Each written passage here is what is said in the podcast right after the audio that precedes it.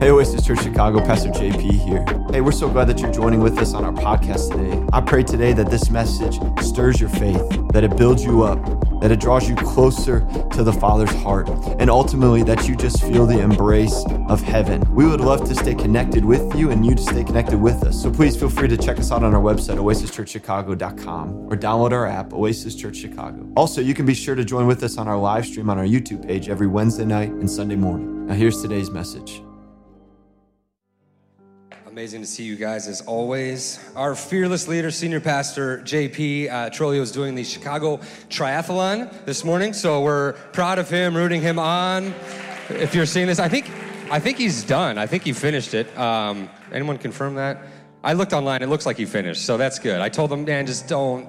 You gotta finish for the sake of all the la- the sermon illustrations, right? For like the last two months, it's like, man, got to make it happen. So it looks like he did, which is awesome. We are proud of him. And uh, yeah, happy to be with you guys this morning. I do uh, have a word that, that I feel like God has placed on my heart for our church today. And so I'm excited to get right into it. I.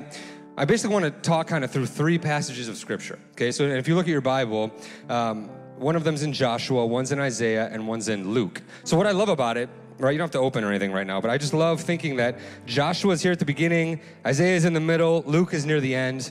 Each one of these passages is separated by 800 to 1,000 ish years of history. There's probably a Bible student in here who's going to correct me after we're done, but ish, right? Ish covers it all. 800 ish, 1,000 ish years of, of history in between each one of these passages. But it's amazing to see how God tells the story, right? How He's telling His story throughout Scripture. And there is some specific stuff I want to go after today. So I just want to get right into it. We're going to start in Joshua chapter 9. So uh, as many of you may know, and if not, that's cool. Let me explain it to you real quick. In Joshua, the people of Israel, which is the people of God, um, is taking the promised land, right? They had been in the desert for, for years and they had been in, in slavery before that. So they're finally like getting their, their promise their blessing. And they go in, and God was very specific. He said, When you go in, you got to wipe out all these sinful peoples. I'm giving you this land to dwell in, right? There's a lot we can get from that. Uh, other messages, you know, when, when, we, when we come to know Christ, sin should be eliminated to live in the full promise of God. And so we see that through his people. They're, they're coming into the promised land. And God was very clear. He said, Do not make, he literally said, Do not make any deals, treaties with any of the people there. Get rid of them. Like you can't make a deal with sin, right? I mean, Got to get rid of it. They're like, yes, cool, sweet. Then we get to Joshua 9, and it says, however, when you see however in the Bible, it's usually not good, right? However, when the people of Gibeon heard what Joshua had done to Jericho and Ai, that they were just wiping these sinful people out, they resorted to a ruse. They went as a delegation whose donkeys were loaded with worn out sacks and old wineskins, cracked and mended. They put worn and patched sandals on their feet and wore old clothes. All the bread of their food supply was dry and moldy. They went to Joshua in the camp at Gilgal and said to him and the Israelites, We have come from a distant country. Make a treaty with us. The Israelites sampled their provisions, here's the key, but did not inquire of the Lord. So they saw this. They're like, oh, okay, they used their eyes, their intuition, right? They sampled the bread, it's moldy. Okay, yeah, we believe did not inquire of the Lord. And they made the treaty. God specifically said, do not do this. And they did it, right? And so the, afterwards, uh, Gibeon, this people of Gibeon, um, now they're in the Old Old Testament days. The covenant was very, very important, right? So if they have this covenant, something happens to Gibeon, Israel needs to defend them. And soon after, uh, a few other kings in the area declared war on Gibeon. So now Gibeon's like, they have like this, this covenant now. It's like the, the little kid getting picked on goes to the older brother. Like they came to Israel like, hey, you got to fight for us. And so just imagine for a moment, um, Joshua, the leader of, of the people of Israel, now has to go to war because he did not inquire of the Lord right? So, so he shouldn't have to go fight this battle, but he has to now. So now he's at war. He's got to risk lives, his men, his followers, guys that look to him, people that trust him. He has to say, guys, we got to go fight for Gibeon because we made this deal with them. And in, the, in these days, you couldn't violate this pact that you made. So they got to go to war. As a pastor, I've had so many conversations with people who say, no, I, I believe in a loving God, but I, I did this. I created this mess. Like, no, I know God loves me, but I've I messed up this time. It was my fault. Like we believe, right, that David can defeat Goliath. But what happens when you create Goliath? And so these people of Israel, they, they, they, this is Joshua's fault. It's his fault. He messed up. After knowing the promise, after knowing the direction, after knowing what he had to do, he messed up. Uh, and then God, Joshua goes, cries out to God. He's like, We got to go to war. I love what happens next, right? So now we're in, in chapter 10. God says, Go to war. And it says, Joshua marched up from Gilgal with his entire army including all the best fighting men. The Lord said to Joshua, Listen, please. He said, Do not be afraid of them. And Joshua could say, But this is my fault. I did this. Don't be afraid. I got us into this mess. I got my family. I ruined the credit score, whatever it is. Do not be afraid, is the first response. Don't be afraid. And then uh, he takes them up, says, I have given them into your hand. None of them, not one of them, will be able to withstand you. After an all night march from Gilgal, Joshua took them by surprise. The Lord threw them into confusion before Israel. So Joshua and the Israelites defeated them completely at Gibeon. On the day the Lord gave the Amorites over to Israel, Joshua said to the Lord, This is crazy. Not only are they in a war for because of Joshua's fault, God ends up doing one of the most amazing miracles that we see in the Old Testament. Joshua said to the Lord in the presence of Israel, Sun, stand still over Gibeon, and you moon over the valley of Aijalon. So the sun stood still, and the moon stopped till the nation avenged itself on its enemies. They were there because somebody messed up. And then not only did God say, Do not fear, He did a crazy miracle to get them out of the situation they put themselves in right? Let me pray one more time, then we're going to hop into this. Father, anoint your word this morning, Lord. I, whoever's here with, with mental struggle, uh, those, those of us who are facing this accusing voice of the enemy about what our future looks like because of our past, we rebuke it in Jesus' name. Father, I pray people will be set free in this room today. Lord, do what only you can do. In Jesus' name, amen. Amen. Thank you so much. So, what, what do we do with our past, right? I know that we all have a past. Everyone here, some of us, uh, there's a little bit more rated R than others, right, in our past, and there's stuff that we've done that we don't want anyone to know about. Uh, some of us have some some amazing testimony of what God has gotten us through, and uh, and we've all we can all say we've done dumb things, right? Like I could pass the mic around, and we could probably just be shocked, right, at some of the some of the stories. Um, I remember saying that the dumbest thing I'd ever done when I was uh, in high school. I was on, on 294 and I had my dad's Jeep, and it was white. And I was, this is back before the iPass, you know, and, and I could not find like the 75 cents or whatever in my pocket. And it was almost my turn at the toll booth. And I just thought, like, I'll just go through with the car in front of me, right? Like, it's gonna go up. I'm gonna slam on the gas, and I'm just gonna go through with the car in front of me. Like, and it just made sense to me at the time. And they all have, like, so the, the gate went up, the guy uh, went, went through, and I think my, my little brother was with me. And so the gate goes up, the car goes through, and I just hammered the gas. And you guys know the, the, the thing drops like instantaneously, right? And so it dropped, hammered it with the car, full on. It, it hit the front of the car, scraped up the entire hood, orange, right? Just scraped up, and then hit the windshield and snapped like a toothpick. Whoosh. And then I remembered that I had 75 cents in the console. So I stopped the car, grabbed the change, walked back, threw it in the basket, and drove off, right? But I had to have that talk with my dad when I got home, like, yeah. Um, and I remember saying, this is the dumbest thing I've literally ever done. And he, sa- and he said, like, if that's the dumbest thing you ever do, you're gonna be all right, right? Um, I probably outdid it since then, but that, that's good enough. Like, we all, we all think of things, right? We know things, we've done things. The problem is this so often because of how we're wired and, and, and, just how what society tells us what the enemy the devil wants to tell you so often we, we don't move past things we've done even though we believe in a god that does miracles. So we'll look at things in our past and, and we'll say oh no this is just i guess this is how i am right? Maybe you've messed up a few times or, or you, you know you haven't kept the job you wanted and you just think something gets in your head this is how it's going to be. You narrow your focus, you narrow your vision to like, this is how I am, right? Like, I, I, I, can't get a job like that because I can never do that. Or I can't create art like they do. I can never do that. I'm not that talented. Because someone somewhere told you, right? Or somebody said something to you, words were spoken over you that you're not gonna, you're not gonna add up to that, that you're not that creative, you're not that talented, whatever it is. And we just stay in this spot and then we start to settle. And you can see this play out, like in, in, sociology, you can see it play out over generations, over people groups, where they, they think, like, I can only get like this far, right? Like, I can only do this much. Like, this is all that I'm capable of. There's even a, a psychological principle. I'm not going to say the real name. Uh, there's a there's a cuss word in it, but it's the what what the heck principle. But it's the other word, right? What the H word. It's the true. You can Google this later. It's this principle that, that they've named because it's like when you're on a when you're on a diet, right? And you break the diet, you have like two chips, and then you say, nah, right, I've already had two, I might as well eat the whole bag, right? Am I not, not everyone does this, no? Or like, you know, whatever. You're you're you're gonna run three miles. That might be more applicable to this church, right? You're gonna run three miles.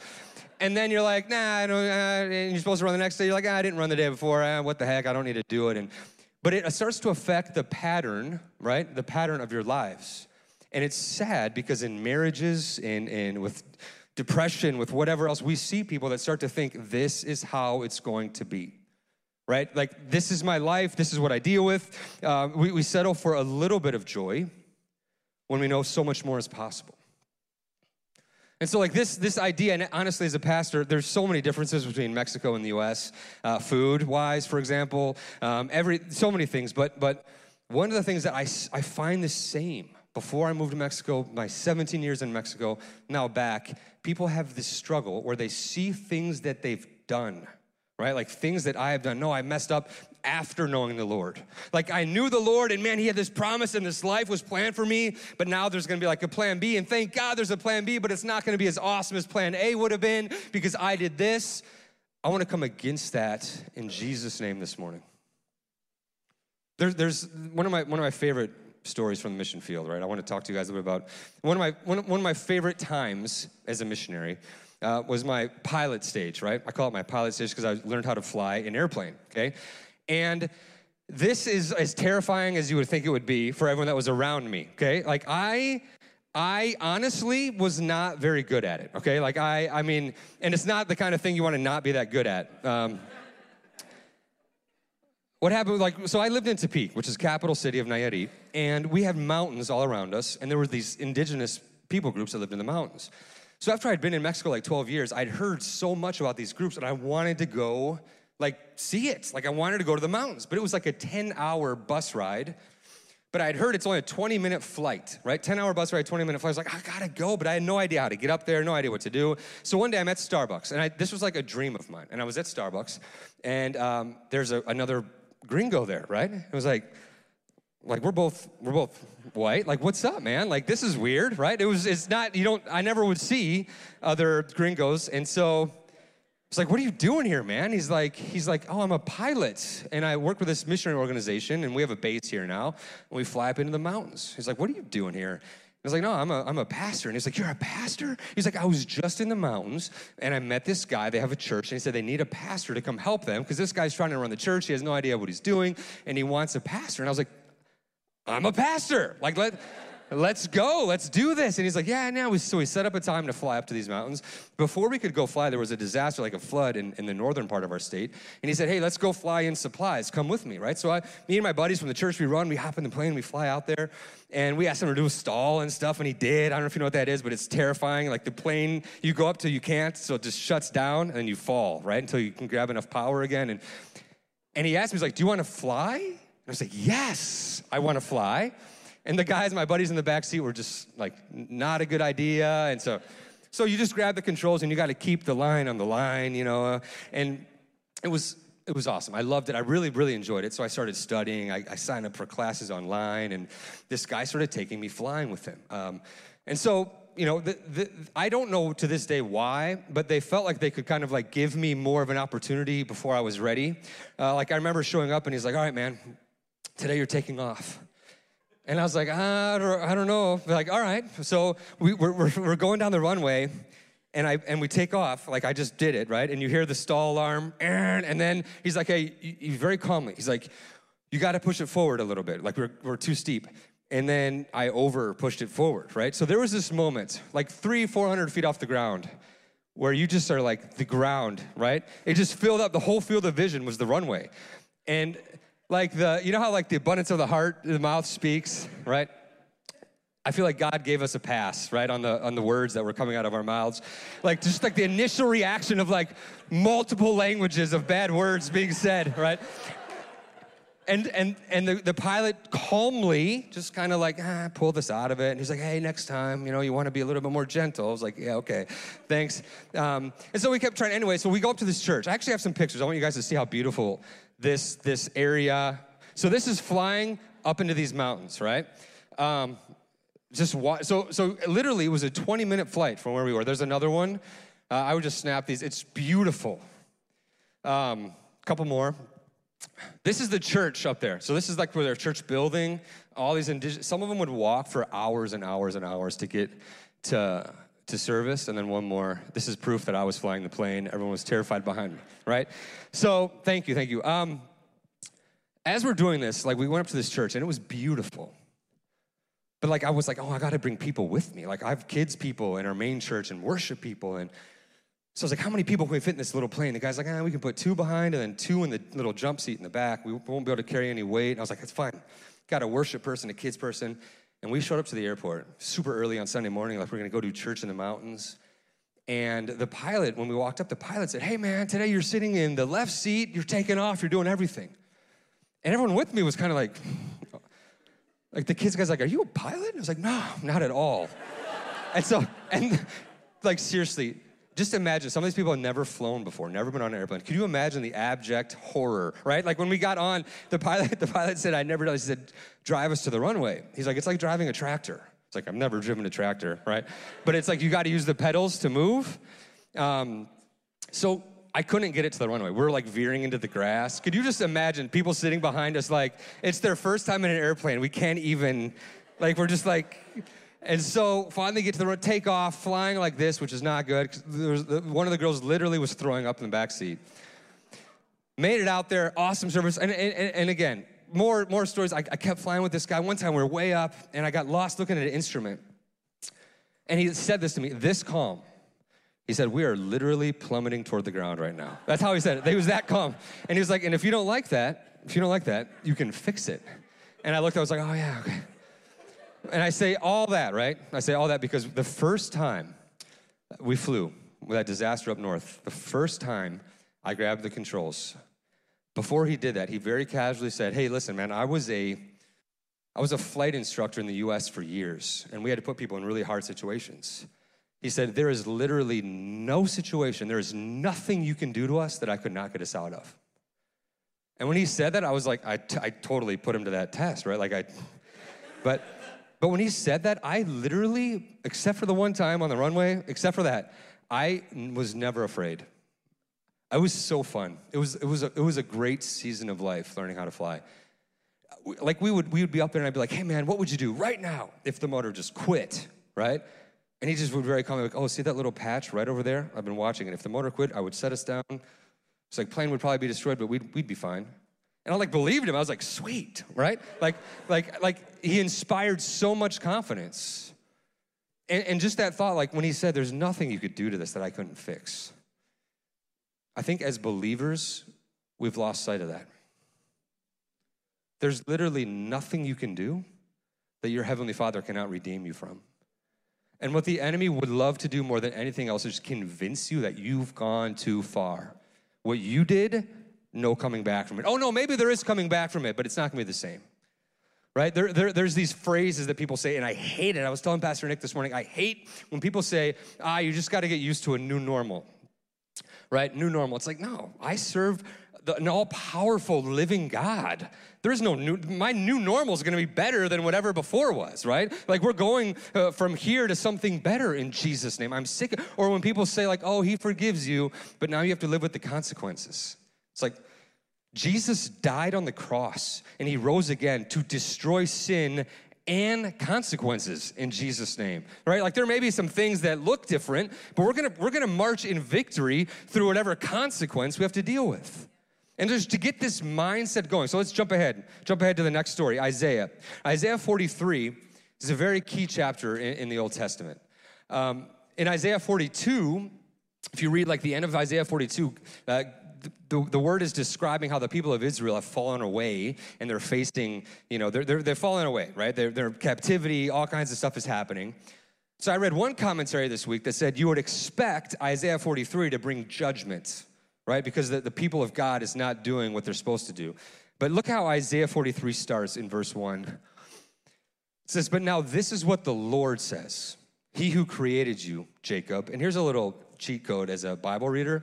When you see Jacob or Israel, you can put your name in there, right? It's not blasphemy. You could say, like, uh, This is what the Lord says He who created you, you know, Kevin. Uh, this is He who formed you. Uh, Israel, in, instead of Israel, you can do it also. So you throw your name in there, and it's like, yes, this is for me also. Look what he says. First words again, do not fear. It's not a coincidence. That's like his, his go to. You've messed up. The people of Israel is now facing all these problems. You can do Bible studies on this, all the things that were happening with nations Babylon and Egypt and all these other nations around Israel. Uh, and his first thing is do not, do not fear, for I have redeemed you. I have summoned you by name. You are mine. When you pass through the waters, I will be with you. When you pass through the rivers, they will not sweep over you. When you walk through the fire, you will not be burned. The flames will not set you ablaze, for I am the Lord your God, the Holy One of Israel, your Savior. So people talk about consequences, right? They talk about like, oh, you know, your life will never be the same because of your mistake or because of what you did. Or, um, I mean, there's people that have had to do yeah, prison time and other things that have happened. There are credit scores that have gotten ruined, and there are things that happen. And so this is my consequences verse. It's like, okay, talk to me about consequences. That sounds kind of like the fire or the waters, right? Uh, it sounds kind of like something that would be difficult, but this verse says, do not fear. Do not be afraid. I have redeemed you. When you pass through the consequence, you're going to be okay. We're going to believe in Jesus' name, you're going to come out even stronger afterwards. And that whatever consequence you might have to live with, let's believe that that turns into one of your greatest blessings and testimonies right? Like, let's believe that He can take this mistake or whatever has happened, whatever your past is trying to, to hold you down with, like whatever it may be for you. And it could be a pattern. Maybe it's happened 15 times.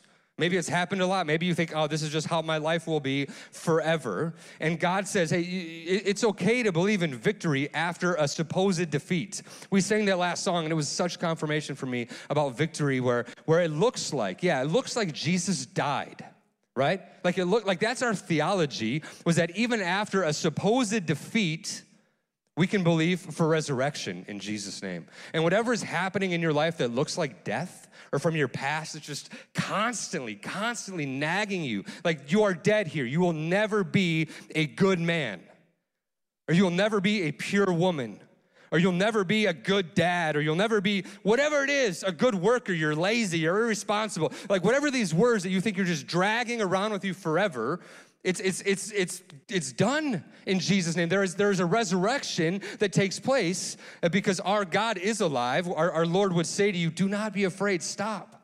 Stop. Do not be afraid. Do not fear, for I have redeemed you. That means that he gave his life so that you can live without having to worry about sin and consequences and these things. And we'll believe in Jesus' name that he'll destroy whatever is trying to hold you back. So, like, my one and only point this morning is this nothing from my past will limit what God wants to do in my future.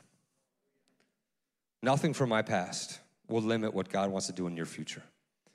Whatever it is that you think, oh man, that would have been, it would have been awesome to be able to do this, but I'll never be able to because I've chosen this, right? Like, like these thoughts, which are just excuses or, or victimization or whatever, just lies, just lies from the enemy. Oh, it would have been so awesome to one day be able to, but nah, this is just who I am. I, I just pray today that, that God will kind of put a new, a new fire in, in your soul about what can happen through you, about where you could go, what you could do like like like your creativity and your art or your work ethic or or whatever it is that, that we'll see a renewed sense of wait who told me that? Who told me i'm not creative? Who told me I, I couldn't get a better job? Who told me that i won't be able to provide for my family? Who told me my kids aren't blessed? They can't go to a good college and they can't, they can't, like, who said that, right? Like, like, where did that even come from? It came from somewhere, but today it's time to believe that even if you've put yourself in a tough situation, He is the God that makes the sun stand still, right? He is the God that got His people out of that, doing this crazy miracle, even though they put themselves in the situation. Like, it's kind of easy almost to imagine God sometimes, like, okay, I'm gonna forgive you again, I'm gonna forgive you, but now it's like, this is your life and that's not God. It's not how He is. He will, uh, He'll redeem. Let's believe He'll redeem your consequences. And I want to one more passage. I want to kind of land the, the, no pun intended, the plane. That was not on purpose, guys. That's, that was way too cheesy. Not on purpose, right? Um, Luke 15, famous story. You've probably heard this a bunch. If you grew up in church, you've heard this 50 times. I'm going to read it again, and I, I, would ask you to try to imagine it's kind of your first time hearing this. Okay, um, just kind of just kind of let it hit you as if it were the first time. In Luke 15, it's a story called the prodigal son. He had he had it all. He asked for his inheritance, and he left. Like he took off, right? And there's this term that I grew up hearing. I don't know if you guys have ever heard this term called backsliding, right? Where you like you you were on fire for the Lord, right? And then you just kind of like took off for a while. And um, there's a lot of guilt that people carry around, a lot of shame that people carry around with that. And, and sometimes they have like this idea that they're kind of like second class Christians then. Right? Or like if, if you've done something that you're totally ashamed of, and you know, you see Pastor JP standing up here, um, some of these worship guys, you're like, oh man, those guys are like true Christians, right? Like they are next level Navy SEAL Christians. And sometimes we just feel like we're just not that. And so this guy, he blew it bad. Like when you ask for your inheritance in this culture, it's basically saying, I wish you were dead to your dad. Like, I wish you were dead. Give it to me now. And so he did that, and then he took off. And it says in verse, we'll start in verse 14. It says, After he'd spent everything, everything, there was a severe famine in the whole country, and he began to be in need. So he went and hired himself out to a citizen of that country who sent him to, uh, to his fields to feed pigs. He longed to fill his stomach with the pods the pigs were eating, but no one gave him anything.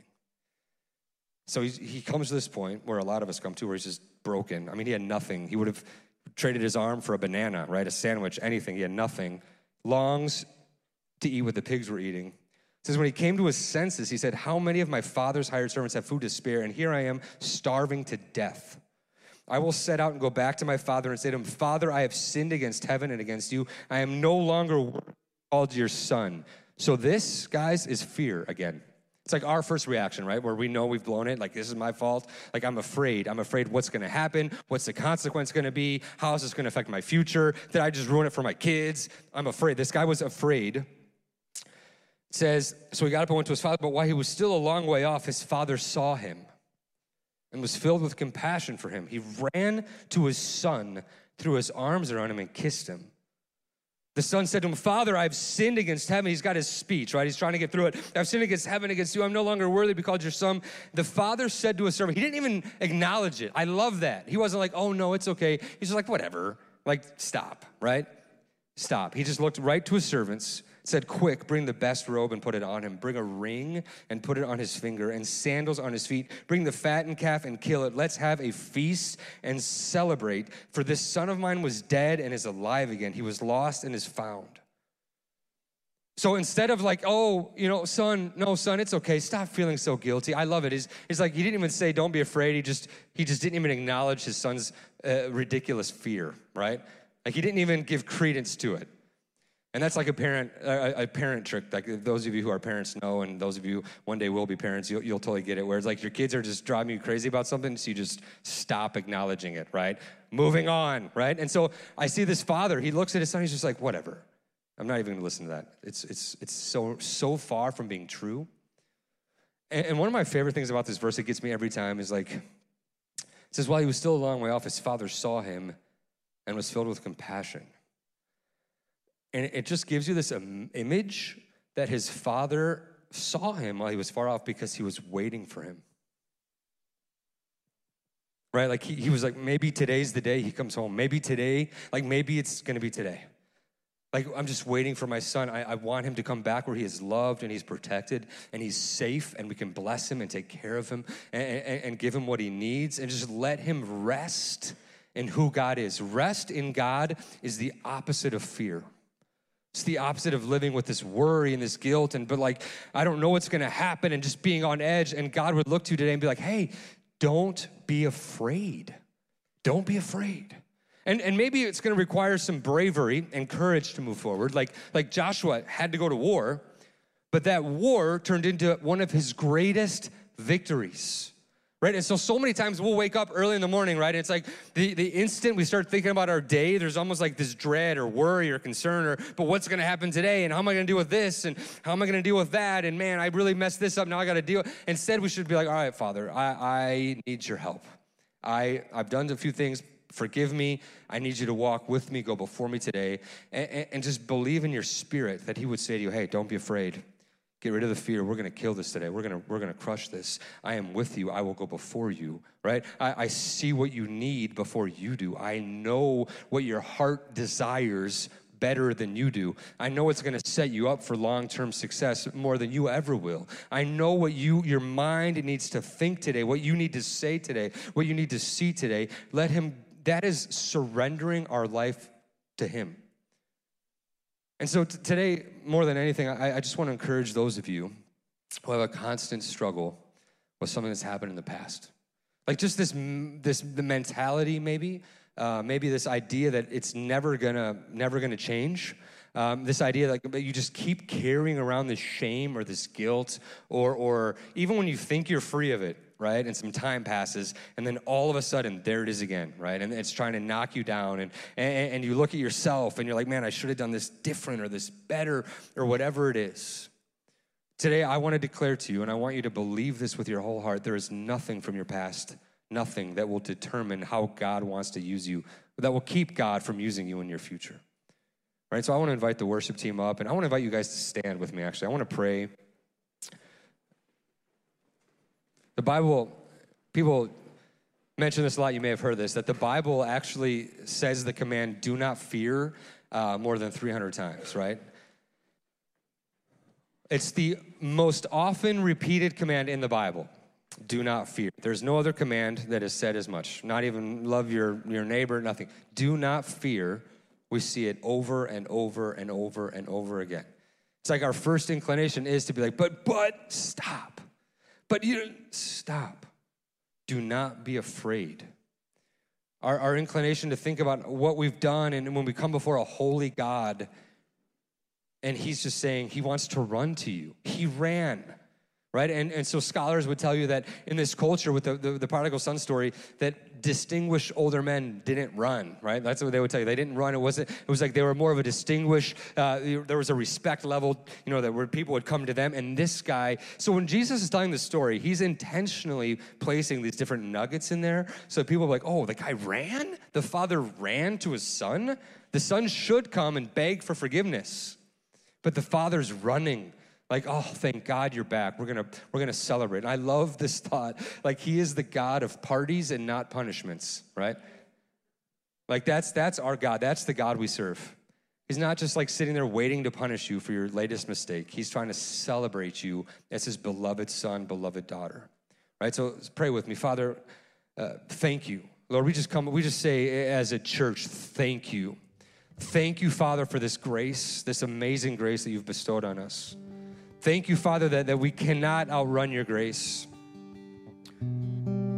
Father, right now, anyone who is even now struggling in their mind with this concept, Father, I just pray that your supernatural peace will come upon all of us. Lord, I pray anyone who's really struggling through this idea, who's trying to say, yeah, but in their mind, I pray that you will just, you will just reveal yourself even more to them. Father, we worship you. We come before you. We thank you. God, I pray that you will truly set people free today. I pray that we will be able to see our future in a different light. God, I pray for dreams and visions to be resurrected in Jesus' name. God, I do. I, I pray for creativity and, and for, for, for the, those who are artistic just to, to, to believe that they are capable of, of doing this crazy dream you put in their heart. You are capable of it. Lord, I pray for those who are looking for a job that, that they will not that they will not think less of themselves, that they will know that they are capable uh, because you are with them. You are you are going before them. You are our God. And, and Father, I pray that you will you will direct us to look up, to believe for more this day. And we just rebuke guilt and shame in Jesus' name. It has no place here. You are saved and you are set free and you are loved. And guilt and shame have no place in your life. Father, we look to you as our, as our holy purifier, sanctifier, Lord, and I pray that today you will just continue that process. God, I pray that we will be able to leave here with a peace Father, like, like we haven't had in a long time, bring peace, Lord, in Jesus' name. Now, I just want to uh, encourage you guys to worship. Uh, uh, we're going to sing a little more. And what I love to do after, uh, at the close of a service, is just to kind of, uh, in your own words, in your own way, re- just invite the Lord to do uh, what we've talked about. Invite the Lord to purify any of these thoughts or any of these struggles. And invite the Lord in your life to begin to reveal again, Father, open my eyes to my future. What do you have for me, for my kids? what, what what do you want to see through my generational line? How are we going to have multi generational impact in you? Why can't we be the ones uh, who, who, are, who, are, able to give bigger amounts and who are able to see mountains moved in Jesus? And just begin to reflect, begin to pray, and just see what God speaks to you this morning.